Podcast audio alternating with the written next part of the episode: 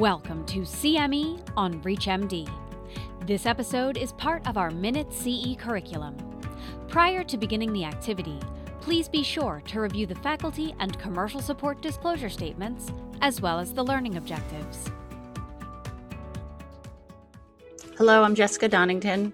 I'm a general thoracic surgeon and the chief of thoracic surgery at the University of Chicago. I'm here to talk to you today about updates for neoadjuvant therapy for resectable lung cancer.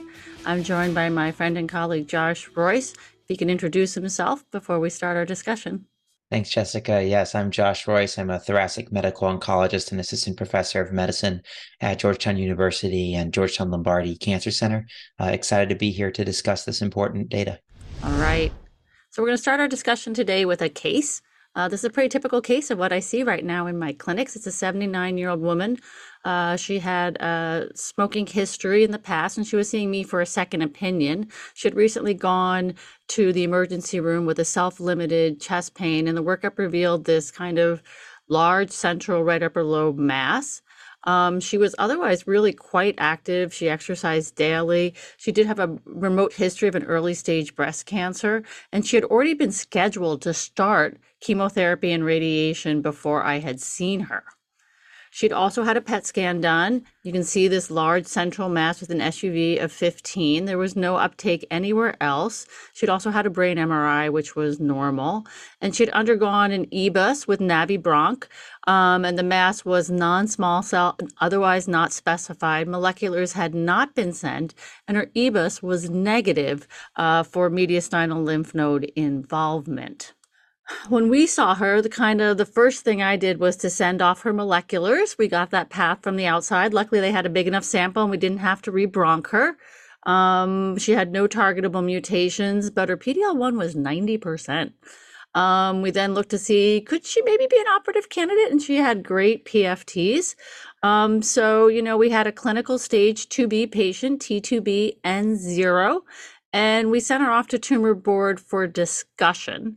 Uh, and before we go over the whole discussion, I think we'll start looking at the literature that helps guide decisions making for a patient like this right now. So, you know, we think of these early stage or resectable patients. We used to always think that, you know, local therapy was the king and that local control was enough to cure these patients. But the reality is now we have really good systemic therapies.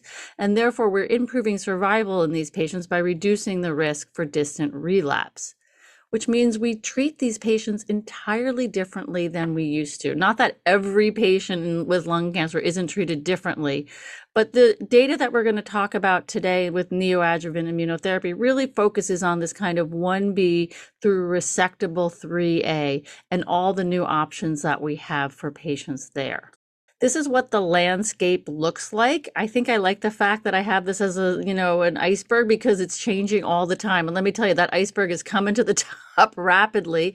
We have new trials reported out on a really continuous basis now, but we have adjuvant trials with the IMpower and Keynote 091.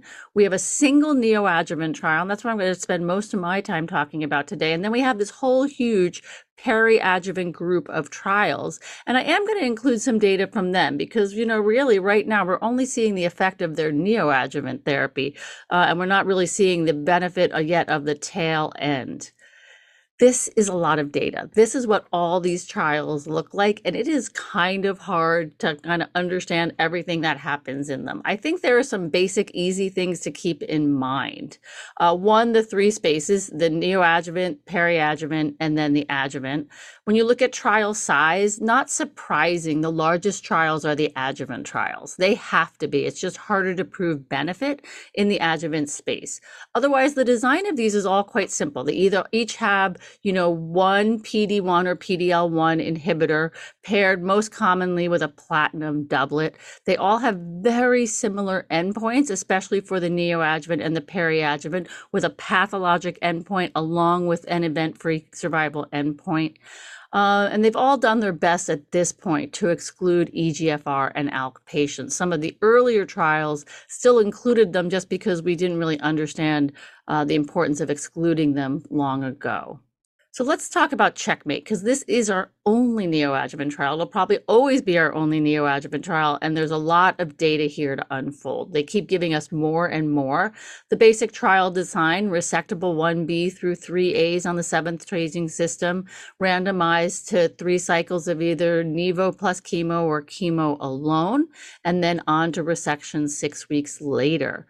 One of the primary endpoints was path CR. This was the first piece of data we saw out of this trial, and we were, you know, all awe shocked by this kind of 12 fold improvement in path CR with the addition of nivolumab to the three cycles of chemotherapy. We then started to see event free survival, and we now see event free survival for this trial out through three years. And I always want to remind people that events are not going to surgeries an event, as is disease recurrence or death. And out at three years with a hazard ratio of 0.68. What we're starting to see now is a little bit, I'm sorry, here are the um, subgroup analyses, and we can see that, you know, there's no one who did better with chemo alone in those pre-specified groups. And we see some patients who appear to have done better than others, the carboplatin, PD-L1 high expressors, never smokers, uh, we're still kind of sorting out what all of that means. And I think we'll learn more about all these subgroups as we start to see more data from the peri-adjuvant trials we are now really starting to see some important subgroups uh, with regard to more than just basic characteristics. So here we this year we saw, you know, survival based upon whether patients got definitive surgery or not. And it really does talk to the importance of surgery in this population with pretty dismal looking survivals for both the Nivo plus chemo and chemo arms in those patients who didn't undergo surgery you know, this initial quick drop is the fact that it not going to surgery was an event, but overall survival, those curves are not pretty even after that event. We also see time to distant metastasis. This is really nice because it doesn't necessarily take event, you know, the surgical event into play into account. And we are seeing nice survivals here.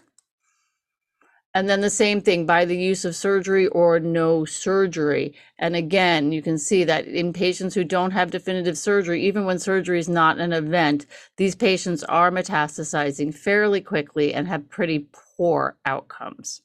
And then this was just presented at ESMO this year, and I think really nice data. And this is looking at event free survival by PDL1 expression.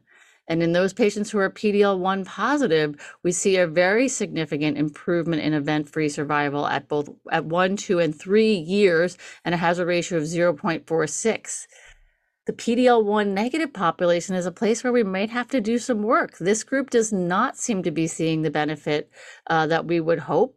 These patients all get this now because the approval wasn't based on PD-L1 status, but this does make some us all think that maybe we need to be looking for something else here.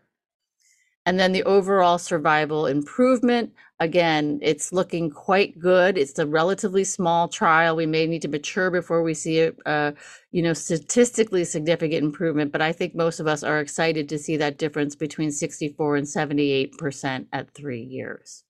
This is then the recurrence pattern. And again, what we would expect from a good systemic therapy uh, paired with surgery is that local recurrence almost the same.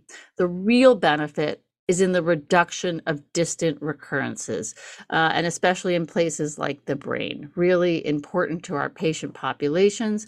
The little box all the way over on the side shows us a little bit more about those patients who did develop brain metastasis. And it is nice to see that most of those patients were stage three patients. None of those patients were path CR patients. And in general, the amount of residual disease in those who develop brain metastasis was quite high. So I'm quickly just going to run through these peri-adjuvant trials, and there are so many of them right now, and they are being presented fast and furious. The first one we saw was the Aegean trial, durvalumab before and after surgery, and we saw an early event-free survival curve from them. This has now been published in the New England Journal just this past month the Keynote 671 trial, perioperative pembrolizumab in a very similar protocol. And again, nice hazard ratio for event free survival, also published in the New England Journal of Medicine this year. Neotorch out of China, not one that probably we see the most in the United States, but again, really nice data. And Checkmate 77T, the most recent presented at ESMO this year. And very similar looking survival curves for perioperative nivolumab. So maybe the closest comparison to the Checkmate 816 will be this trial. One key difference to recognize it was four cycles pre-op and not three. I put them all up together because I'm doing the, you know, not allowed trial comparison, but these trials are all really quite similar. I don't feel so guilty here. Um, but looking at, again, what we would be seeing from a neoadjuvant trial, and that's the pathologic responses. This is the effect of the neoadjuvant portion of those perioperative trials. And I actually, I don't know whether all the pharmaceutical companies are as excited as I am I'm excited because we see very similar results. We're adding a new class of medicines, we're adding agents that should react similarly, and we're seeing that. And that is, in my opinion, uh, exciting. Um, I don't think we see anything more insightful in major pathologic response than we do in PathCR, which I think is going to become our new standard.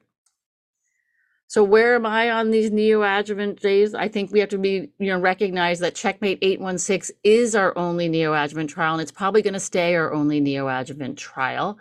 Uh, there is growing evidence in the peri uh, for perioperative care, but that's still maturing. So I think we take what we can on the early part of those disease of that data. I think the EFS and pathologic data is really exciting. The overall survival stuff is very early, but again, encouraging. I think it's safe well tolerated i have to kind of say i don't know you know it's really hard for patients to get through all of this so we might have to think about being more um, careful about who really needs the full court press and who doesn't it because it's hard to really know the benefit of the perioperative yet in terms of what surgeons do, it's more work. There's no doubt about it. We have to do more than we did before. We need to know more. Um, and biomarker testing, I do think, is something we hadn't always thought of preoperatively, but it has to be part of what we do. So I'm going to go back to our case now. So, Josh, we've got a, you know, stage 2B this is an N0 case. She's been, you know, well staged by EBUS. We don't have nodal disease. If you were sitting in my tumor board with me, what would be your recommendations for an otherwise healthy patient like this? Yeah, no, thank you, Jessica, and thank you for that really uh, insightful presentation. I guess I would probably turn the question back on my surgical colleagues and say, you know, um, what is the operability at right now? I mean, I will say I'm a big time believer in the in the neoadjuvant um, space, at least giving a chemo IO uh, treatment before surgery. I think there's something important about that intact tumor burden and eliciting a significant immune response. So I'm always going to be a champion for that approach, specifically if there's a patient where there's no clear uh, contraindications to giving an immunotherapy based approach but I would definitely want to, you know, get my uh, get the opinion from our surgical colleagues to say, all right, are they are they operable right now? What would giving neoadjuvant? How could that affect the operability? So, uh, I guess I would turn it a bit on its head here. Yeah. So I think, you know, the stage two data is not quite as robust as it is in stage three. Um, but she's operable right now.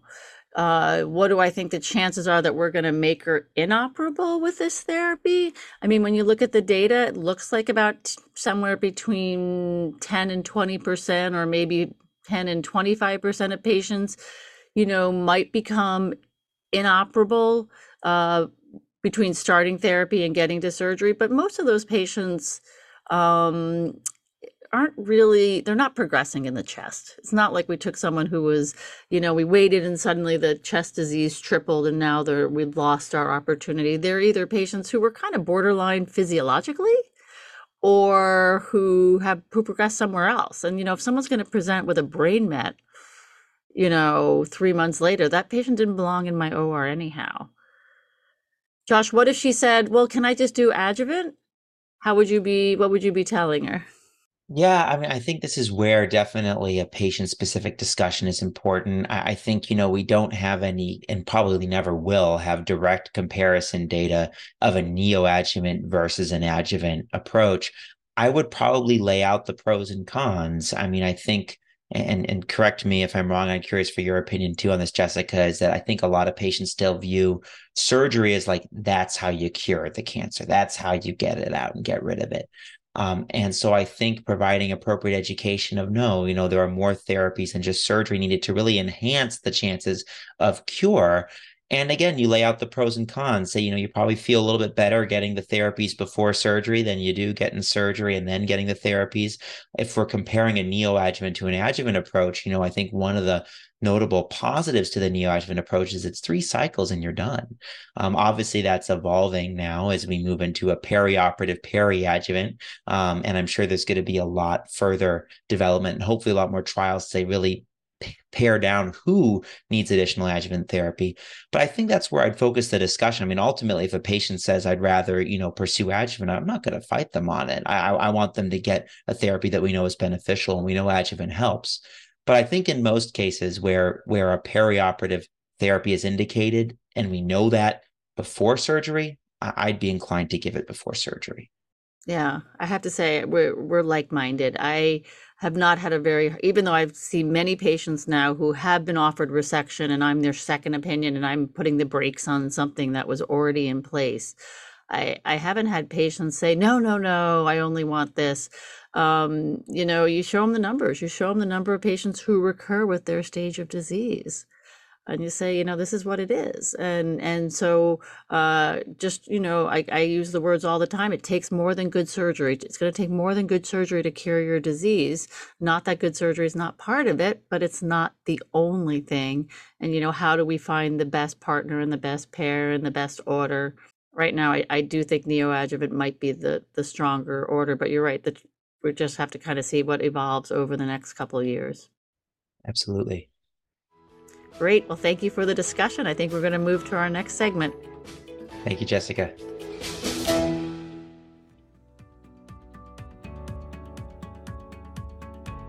You've been listening to CME on ReachMD. This activity is jointly provided by Global Learning Collaborative, GLC, and Total CME LLC, and is part of our Minute CE curriculum.